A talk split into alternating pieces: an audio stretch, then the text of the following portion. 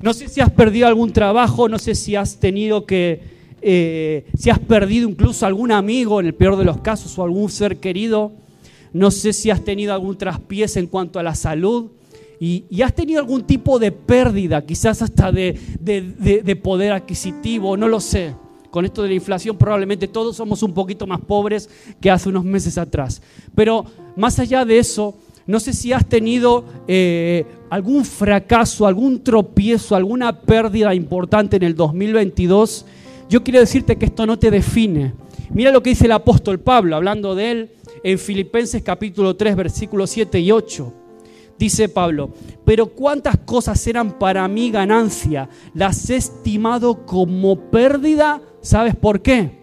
Por amor a Cristo. Y ciertamente aún estimo todas las cosas como pérdida por la excelencia del conocimiento de Cristo Jesús mi Señor, por amor de lo cual lo he perdido todo, dice Pablo. Y lo tengo aún algo fuerte, dice, lo tengo por basura. Todo aquello que el mundo tanto admira, éxito económico, éxito familiar. Mira qué bonita familia formado mira qué negocios prósperos tengo, mira eh, cuánto éxito y qué famoso soy. Todo eso, dice Pablo, yo lo tengo por basura ahora, porque he ganado mi copa del mundo, he ganado mi mayor premio, he ganado mi mayor gloria, que es Cristo Jesús, quien ahora reenfoca mis prioridades, reenfoca mi visión, reenfoca mi misión en la vida. Y eso es lo que ese será el premio principal de Pablo. Yo espero que en este 2023 ese sea para ti tu mayor logro, tu mayor mérito, tu mayor premio. En el nombre de Jesús, tú eres mi mayor tesoro, tú eres mi fortaleza, tú eres mi mayor premio. Y quiero hablarte ahora sí del tema de hoy. Voy a ir rapidito porque es un tema que seguramente todos conocemos. Vamos a ir a leer números, libro de números capítulo 13, vamos a leerlo juntos. Versículo, vamos a leer del 1 al 33. Vamos a ir rapidito. Es el famoso, una de las escenas más, eh, más extrañas de la Biblia, más increíbles, de las que más eh, yo puedo aprender. Y creo que para empezar el año, sin duda, Dios me ha hablado mucho acerca de esto. Lo he predicado alguna que otra vez, pero siempre tiene un nuevo sentido. Siempre la palabra de Dios es viva y, toma un nuevo sentido, ¿no? Una nueva, una, una nueva, toma mayor profundidad. Vamos ahí a la misión de los dos espías. Estamos en una etapa en donde Israel sabe cuál es su tierra prometida, pero Dios le dice, mira, yo te la doy, pero vas a tener que conquistarla. Yo estoy de tu lado, yo peleo por ti, peleo contigo, pero tú te tienes que mover, machiño. Las cosas no te van a venir de arriba solas.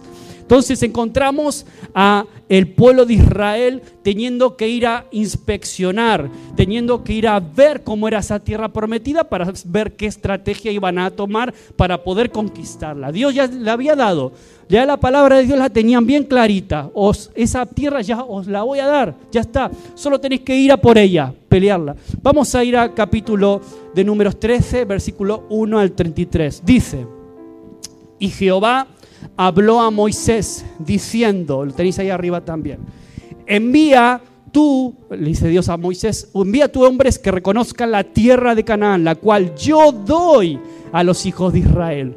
Ahí está, la, ya está diciendo Dios, ya lo está diciendo bien clarito, yo ya os la doy. De cada tribu de sus padres enviaréis un varón, cada uno príncipe de entre ellos. O sea, eran personas, no eran cualquiera, eran príncipes, eran líderes de las diferentes tribus. Entonces, y Moisés los envió desde el desierto de Parán conforme a la palabra de Jehová. Y todos aquellos varones eran príncipes de los hijos de Israel. Estos son sus nombres de la tribu de Rubén, Samúa, hijo de Sacur, de la tribu de Simeón Zafat, hijo de Ori, de la tribu de Judá, Caleb, uno de los protagonistas de esta historia. Caleb, hijo de Jefoné, eh, de la tribu de Isaacar, Igal, hijo de José de la tribu de Efraín, Oseas, hijo de Nun, de la tribu de Benjamín, Paltí, hijo de Rafú, de la tribu de Zabulón, Gadiel, hijo de Sodi, de la tribu de José, de la tribu de Manasés, Gadí, hijo de Susi, de la tribu de Dan, Amiel, hijo de Gemalí, de la tribu de Aser, Setur, hijo de Micael, de la tribu de Neftali, Nabí, hijo de Babsi, de la tribu de Gad, Jehuel, hijo de Maki. Estos son los nombres de los varones que Moisés envió a reconocer la tierra. Y a Oseas, hijo de Nun, le puso Moisés el nombre de otro de los protagonistas importantes de esta historia, Josué. Los envió, versículo 17, los envió pues Moisés a reconocer la tierra de Canaán, diciéndole, subid de aquí al Negev y subid al monte y observad, observad la tierra como es y el pueblo que la habita, si es fuerte o débil, si poco o numeroso, cómo es la tierra habitada, si es buena o mala, y cómo son las ciudades habitadas, si sus campamentos, si son campamentos o plazas fortificadas. Curioso esto. Moisés agrega a la orden original de Dios, agrega un montón de requisitos que aparentemente Dios originalmente no había dado, o al menos no aparecen registrados en la Biblia. Sin embargo, eh, Moisés agrega una serie de cuestiones, revisar la tierra, cómo son los habitantes, cómo son las murallas, si están fortificadas o no. Entonces vamos a ver esto. Eh, versículo 20 y cómo es el terreno, si es fértil o estéril, si en él hay árboles o no, y esforzaos y tomad el fruto del país. Y era el tiempo de las primeras uvas. Y ellos subieron y reconocieron la tierra desde el desierto del Sin hasta Rehob, entrando en Hamat. Y subieron al Negev y vinieron hasta Hebrón. Y allí estaban Aimán, Sesai y Talmai, hijos de Anak.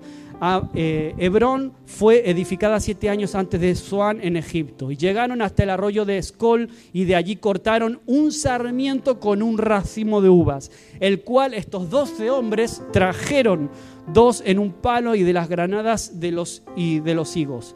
Y se llamó aquel, valle, aquel lugar el valle de Escol por el racimo que cortaron de allí los hijos de Israel y volvieron a reconocer la tierra al fin de 40 días. Volvieron de reconocer la tierra. 40 días para ir a investigar esta tierra, ¿no? Y anduvieron y vinieron a Moisés y Aarón y a toda la congregación. Y aquí viene la parte interesante de todo esto, ¿no? Y a toda la congregación de los hijos de Israel en el desierto de Parán, en Cádiz, y dieron información a ellos y a toda la congregación, a toda la gente, ¿no? y les mostraron el fruto de la tierra, ese racimo de, uvas tremendas que habían traído de allí. Y les contaron diciendo, nosotros llegamos a la tierra a la cual nos enviaste, la que ciertamente fluye leche y miel. Es verdad, es una tierra productiva, fructífera. Y este es el fruto de ella. Mas el pueblo, el pueblo que habita aquella tierra es fuerte y las ciudades muy grandes y fortificadas. Y también vimos allí a los hijos de Anac. Amalek habita en el Negev y el Eteo, el Jebuseo y el Amorreo habitan en el monte, no todos los enemigos de Israel que estaban ahí. Y el Cananeo habita junto al mar y a la ribera del Jordán. Entonces, aquí aparece también la fe de uno de los protagonistas. Entonces Caleb, ¿qué hace? Hizo callar al pueblo delante de Moisés y dijo, subamos luego y tomemos posesión de ella. Si dice que Caleb tuvo que callarlos es probablemente porque ya estaban murmurando, ya estaban echando abajo, ya estaban dándolo por perdido. Ya esta misión va a ser un fracaso y estarían todos ya mirándose los unos a los otros, me imagino como una película y ya empezando a, darle a la lengua, ¿no? Entonces Caleb los calló a todos y él dijo, "Subamos, vayamos, porque dice, más podremos nosotros que ellos." qué nivel de fe. Mas los varones que subieron con él dijeron, no podremos subir contra aquel pueblo, porque es más fuerte que nosotros. Y hablaron mal entre los hijos de Israel. Fíjate esto, hablaron mal entre ellos de la tierra que habían reconocido, diciendo, la tierra por donde pasamos para reconocer la tierra que traga a sus moradores y todo el pueblo que vimos en medio de ella son hombres de grande estatura, gigantes. Otra eh, traducción, otras versiones pone gigantes, Philims, de ahí viene todo eso. Versículo 33, también allí vimos gigantes, hijos de Anac, raza de gigantes, y éramos nosotros, mira cómo hablaban, ¿eh? Mira qué expectativa tenían. Éramos nosotros a nuestro parecer, a nuestro parecer como langostas, y así les parecíamos a ellos. Entonces nos encontramos con un pueblo que de repente se vuelve pesimista. Con 10 espías de los 12, 10 de ellos tienen una visión ultra pesimista. Cuando Dios había dado una, una orden bien clarita de lo que tenían que hacer, ellos ya se estaban empezando a echar atrás. No, esto es imposible. Es que mira cómo son. Es que es imposible. Son gigantes. Son más fuertes que nosotros. Eh, no vamos a poder con ellos, es lo que están diciendo. Y yo quiero que podamos considerar algunas ideas bien sencillitas hoy. El mensaje va a ser bien breve. Cuatro o cinco ideas bien prácticas para este inicio de año. ¿Qué podemos aprender y rescatar para nuestro 2023 hoy, ahora, aquí y ahora?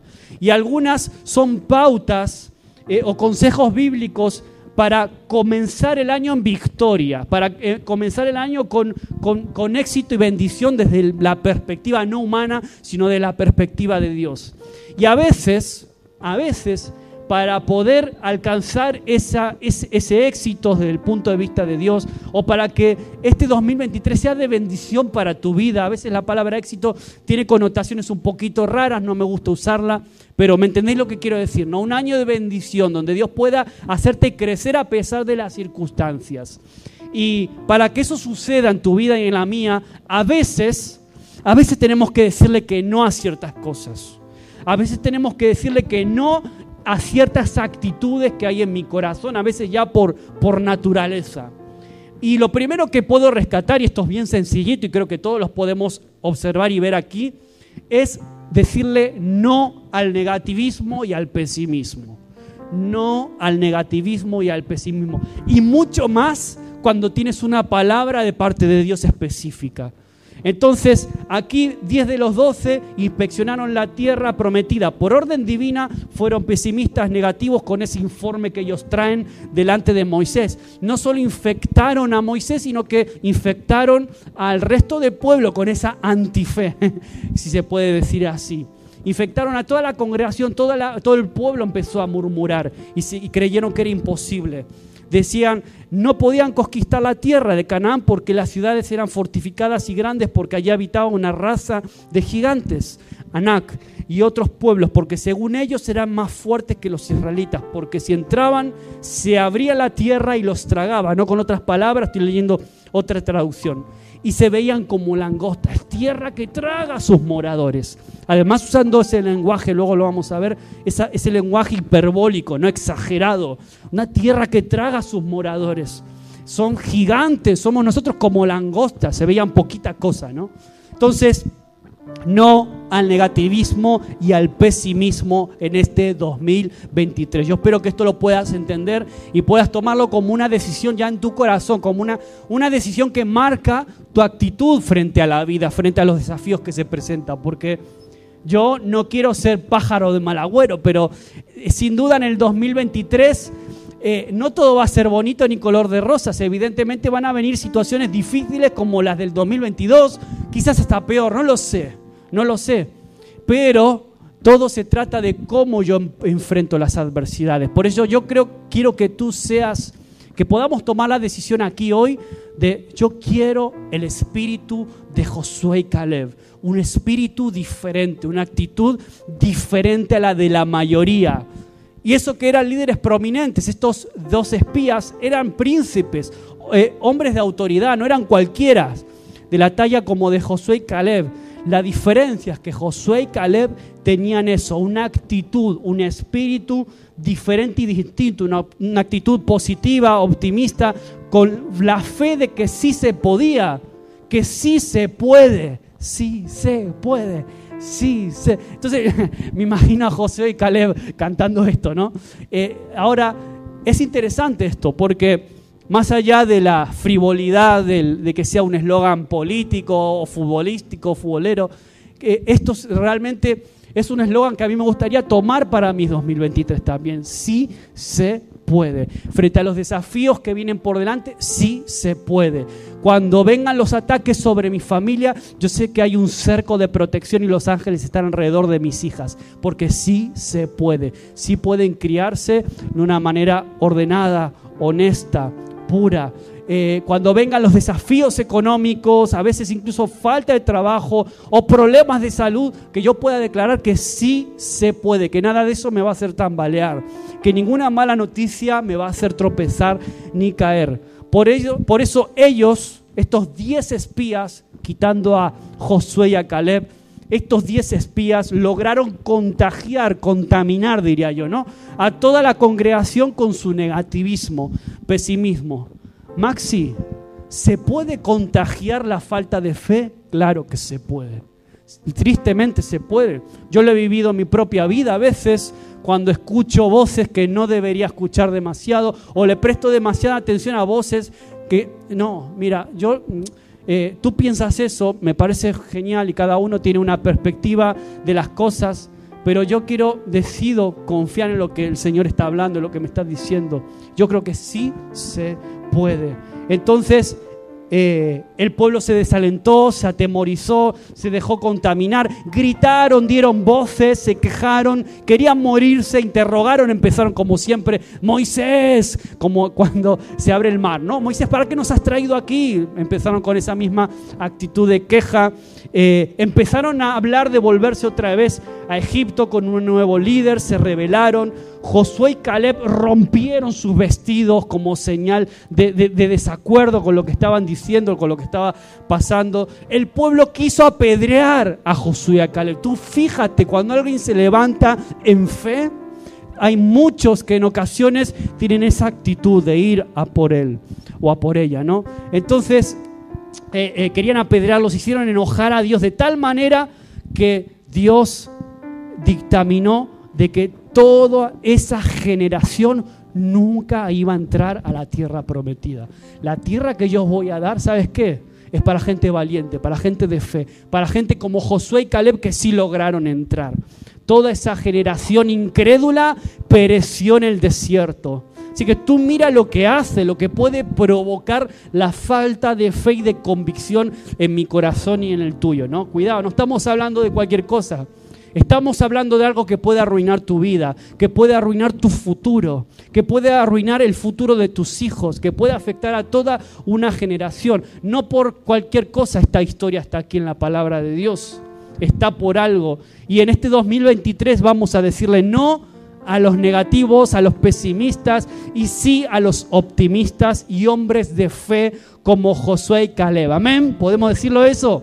Así que no al pesimismo, no al negativismo en ese sentido. Ahora hay otro no importante en este enero del 2023 para hacer y para decidir en tu corazón. Es el no a los peros. No a los peros. Estos diez espías empezaron hablando bien de la tierra prometida. Sí, mira las uvas. Mira, mira los higos. Mira lo que traemos. Es tierra que el fluye el lechimiel. Claro que sí. Pero pero, ¿qué pasa? Hay gigantes, hay moradores que nos tragan la tierra, nos tragan a nosotros, son gigantes al lado nuestro, somos como langostas. Pero, pero, e, es tierra que traga a sus moradores. Dice, pero el pueblo que allí habita es poderoso. Es tierra que fluye leche y miel, pero las ciudades son amuralladas, grandes, fortificadas. Pero allí viven gigantes, hijos de Anac, pero ellos son más fuertes que nosotros, somos poquita cosa, somos poquitos. Mira cuántos somos hoy. Pero qué débiles somos, pero qué poquitos. Pero la tierra traga a sus moradores, pero todo el pueblo gente de estatura, pero a nuestro parecer somos como langostas delante de ellos. Por eso en este 2023 quizás sea el tiempo de decirle, no, basta de peros. Si Dios te da una palabra, créela. Si hay un desafío que viene de su parte, no pongas peros. Dale para adelante. No a los peros. El tercer no de esta noche es el no a la incredulidad. Este es uno de los más importantes quizás, ¿no? Porque una de las razones por la cual los diez espías y el pueblo eh, murieron en el desierto, toda esta generación acabó muriendo ahí sin poder conquistar esa tierra, fue precisamente por eso, por la incredulidad. ¿Qué es la incredulidad? Pues no creerle a Dios sencillamente, no creer lo que Él te está diciendo. Si Él te está diciendo, es tierra que fluye leche y miel, vete, conquístala, pues, pero, pero, pero es que, uy, uy, es que no puedo. Entonces, incredulidad. Solo Josué y Caleb, que tenían un espíritu diferente, una actitud distinta, eran fieles a Dios, pudieron conquistar, vieron esta tierra, conquistaron y, pudieron entrar en Canaán. Ellos heredaron la tierra prometida porque sí creyeron las promesas que Dios le había hecho a Abraham, a Isaac, a Jacob y a Moisés. Ellos sí creyeron. Entonces, no a la incredulidad. Dijimos en el 1, no al qué, al negativismo, ¿no? No al negativismo, no a los peros, no al, a la incredulidad. Y el cuarto, el cuarto no, es el no al lenguaje exagerado, no al lenguaje hiperbólico. ¿Cuántas veces los que somos latinos los que estamos aquí, la mayoría hemos nacido no aquí en Galicia, no aquí en España. Los latinos tenemos fama de tener sangre muy caliente, ¿no? Eso se dice, sangre caliente. A veces somos un poquito exagerados, eh, un poquito, eh, tenemos la lengua un poco larga o exageramos un poco, ¿no? Por lo menos los argentinos, a lo mejor los venezolanos no tanto, ¿no? pero, pero somos un poco exagerados, ¿no? Y estos 10 espías, además de ser negativos, pesimistas, incrédulos, en cierto sentido fueron exagerados en su manera de decir las cosas. Fueron exagerados usando un lenguaje hiperbólico, ¿no? Eh, eh, muy exagerado. Es tierra que traga a sus moradores. Tú mira que lo que dicen, ¿no? Parecíamos como langostas delante de ellos. Las ciudades son grandes, son amuralladas hasta el cielo, decían. O sea, una exageración, ¿no? Una exageración porque tenía una visión distorsionada probablemente de la realidad. Una, estaban viendo el vaso medio, medio vacío, como se suele decir otras veces. Entonces, cuidado con el lenguaje que usamos. Cuando hablo de lenguaje exagerado me refiero a eso, ¿no? A cuidado cómo hablo. Voy a utilizar mi lengua en este año como un arma de guerra positiva.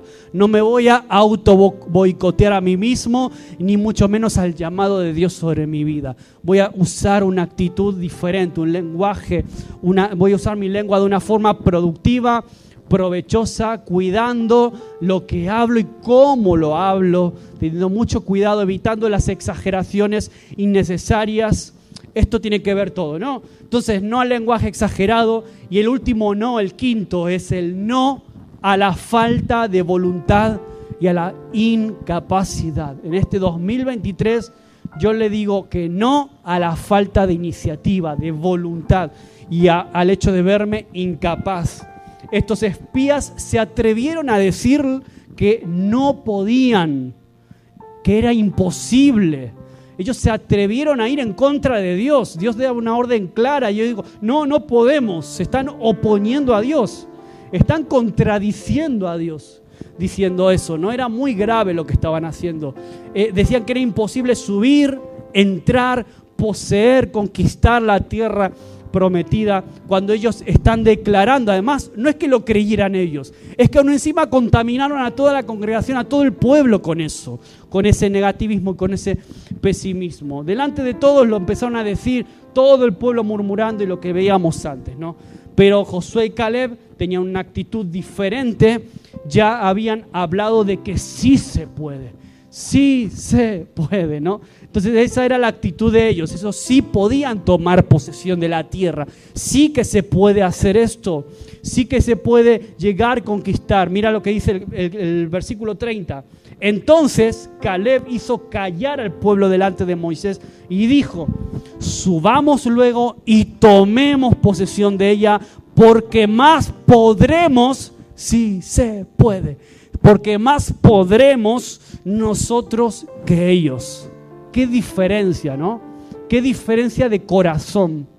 Qué diferencia de actitud frente a una misma realidad. Cómo la veían ellos y cómo la veían los, los otros diez.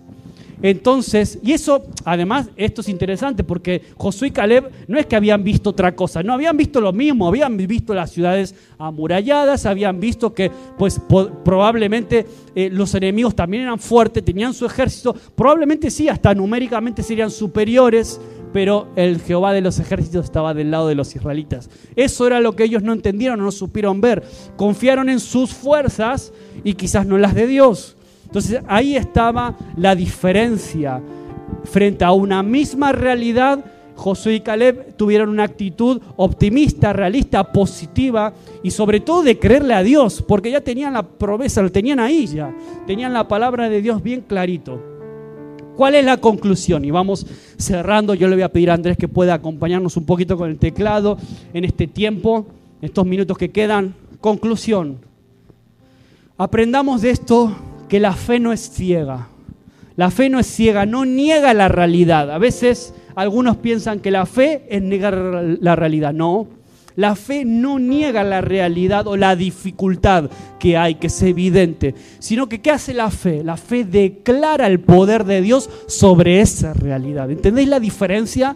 Entendemos lo que, cuál es la diferencia. ¿no? no se trata de negar lo que sucede, no se trata de negar eh, lo que nos toca vivir, no se trata de negar la enfermedad, no se trata de negar la inflación, no se trata de negar lo que, la guerra, todo lo que está sucediendo a nuestro alrededor, pero sí se trata de declarar de que Dios está al control de todo lo que nos pasa, Dios está al control de su iglesia, Dios está al control de nosotros como familias, está al control de nuestras vidas. Y si, si se puede. Si Él dice que podemos, entonces vamos a poder. Entonces, y curioso, y ya te cierro con esto, la palabra podremos, podremos, viene del hebreo, la palabra original en hebreo es yakol. Yakol significa tener la capacidad, la habilidad, el poder para vencer o tener éxito. Eso significa yakol, la capacidad o la habilidad para alcanzar ese, éxito, ¿no? para poder eh, vencer, para poder tener la victoria. Yo creo que los que estamos aquí, ninguno quiere un dos, honestamente, ninguno quiere un 2023 de derrota en derrota, ¿no?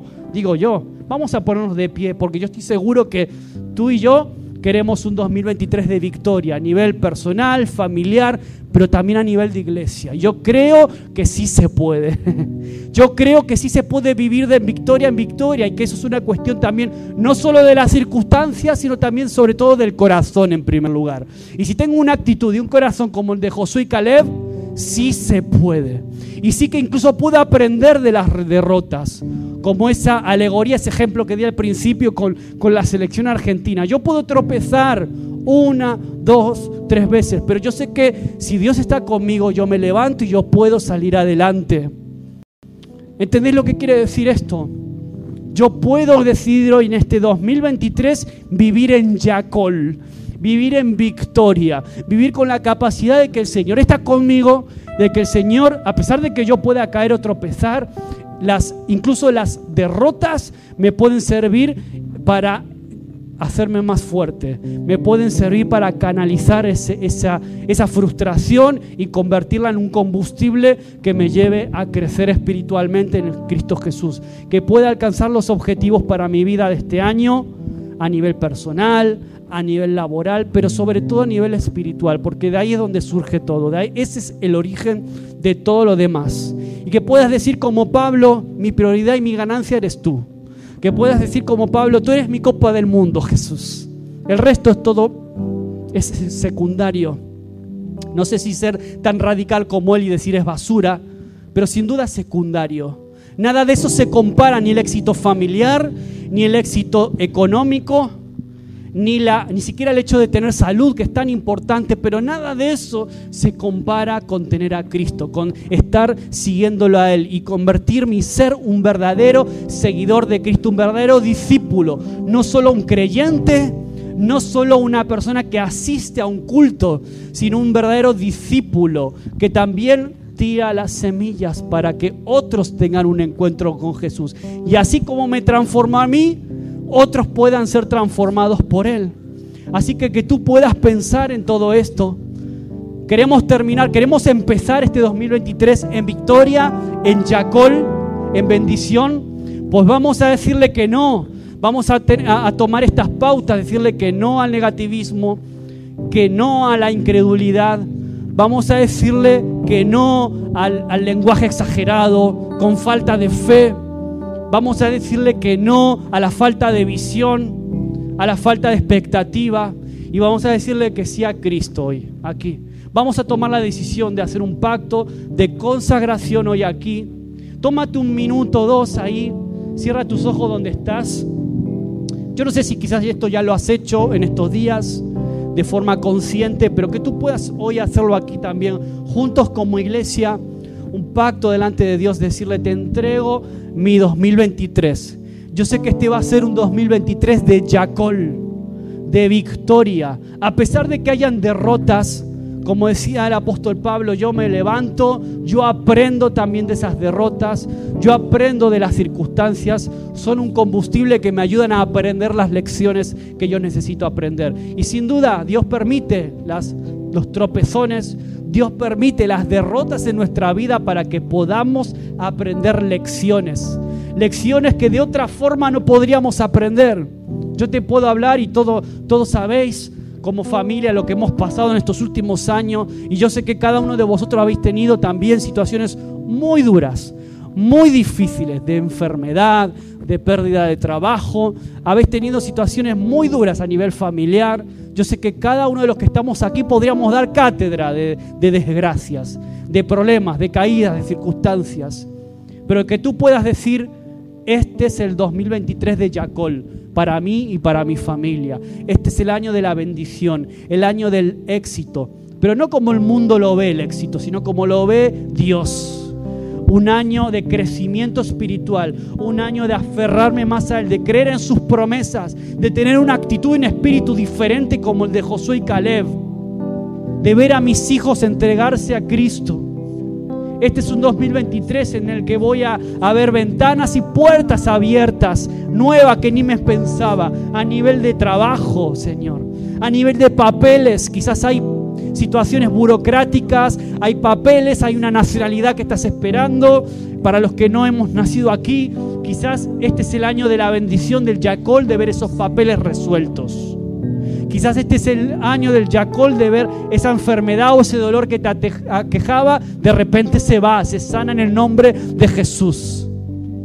Quizás este sea el año en el que te reconcilias con ese ser querido con el que tuviste un problema el año pasado o hace tiempo y ya no te hablas. Este es el año en el que vuelves a reconectar con esas personas. Este es el año en el que vuelves a sanar heridas que se empiezan a cicatrizar heridas de los años anteriores, del pasado. Este es el año del Yacol para la iglesia norense también, en el nombre de Jesús. Se acabó de hablar de estancamiento, se acabó de hablar de todo eso que se hablaba antes. Este es año de la bendición, de la multiplicación y del crecimiento de los grupos pequeños. En el nombre de Jesús yo declaro multiplicación y crecimiento personal, espiritual y también, ¿por qué no, numérico? En el nombre de Jesús.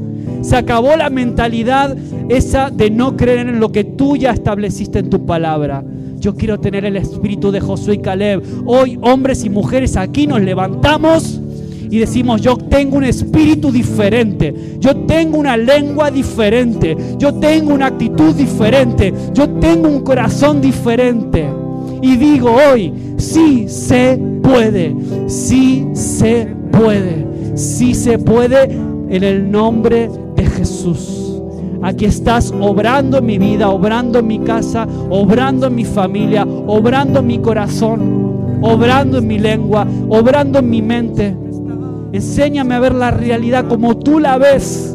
No me voy a dejar infectar con las situaciones, que si la inflación, que si la guerra, que si la pandemia. No voy a dejar que nada de eso me invalide, me imposibilite crecer, compartirle a otros de ti, ver, ver cómo mis hijos y mis hijas crecen en tus caminos. No voy a permitir que nada de eso invalide el crecimiento de la iglesia. Nada de eso nos va a frenar en el nombre de Jesús. Este es el año y la etapa del Yacol, el nuevo Kairos que tú tienes preparados para tu iglesia y para tus hijos cuando caminamos conforme a tu palabra.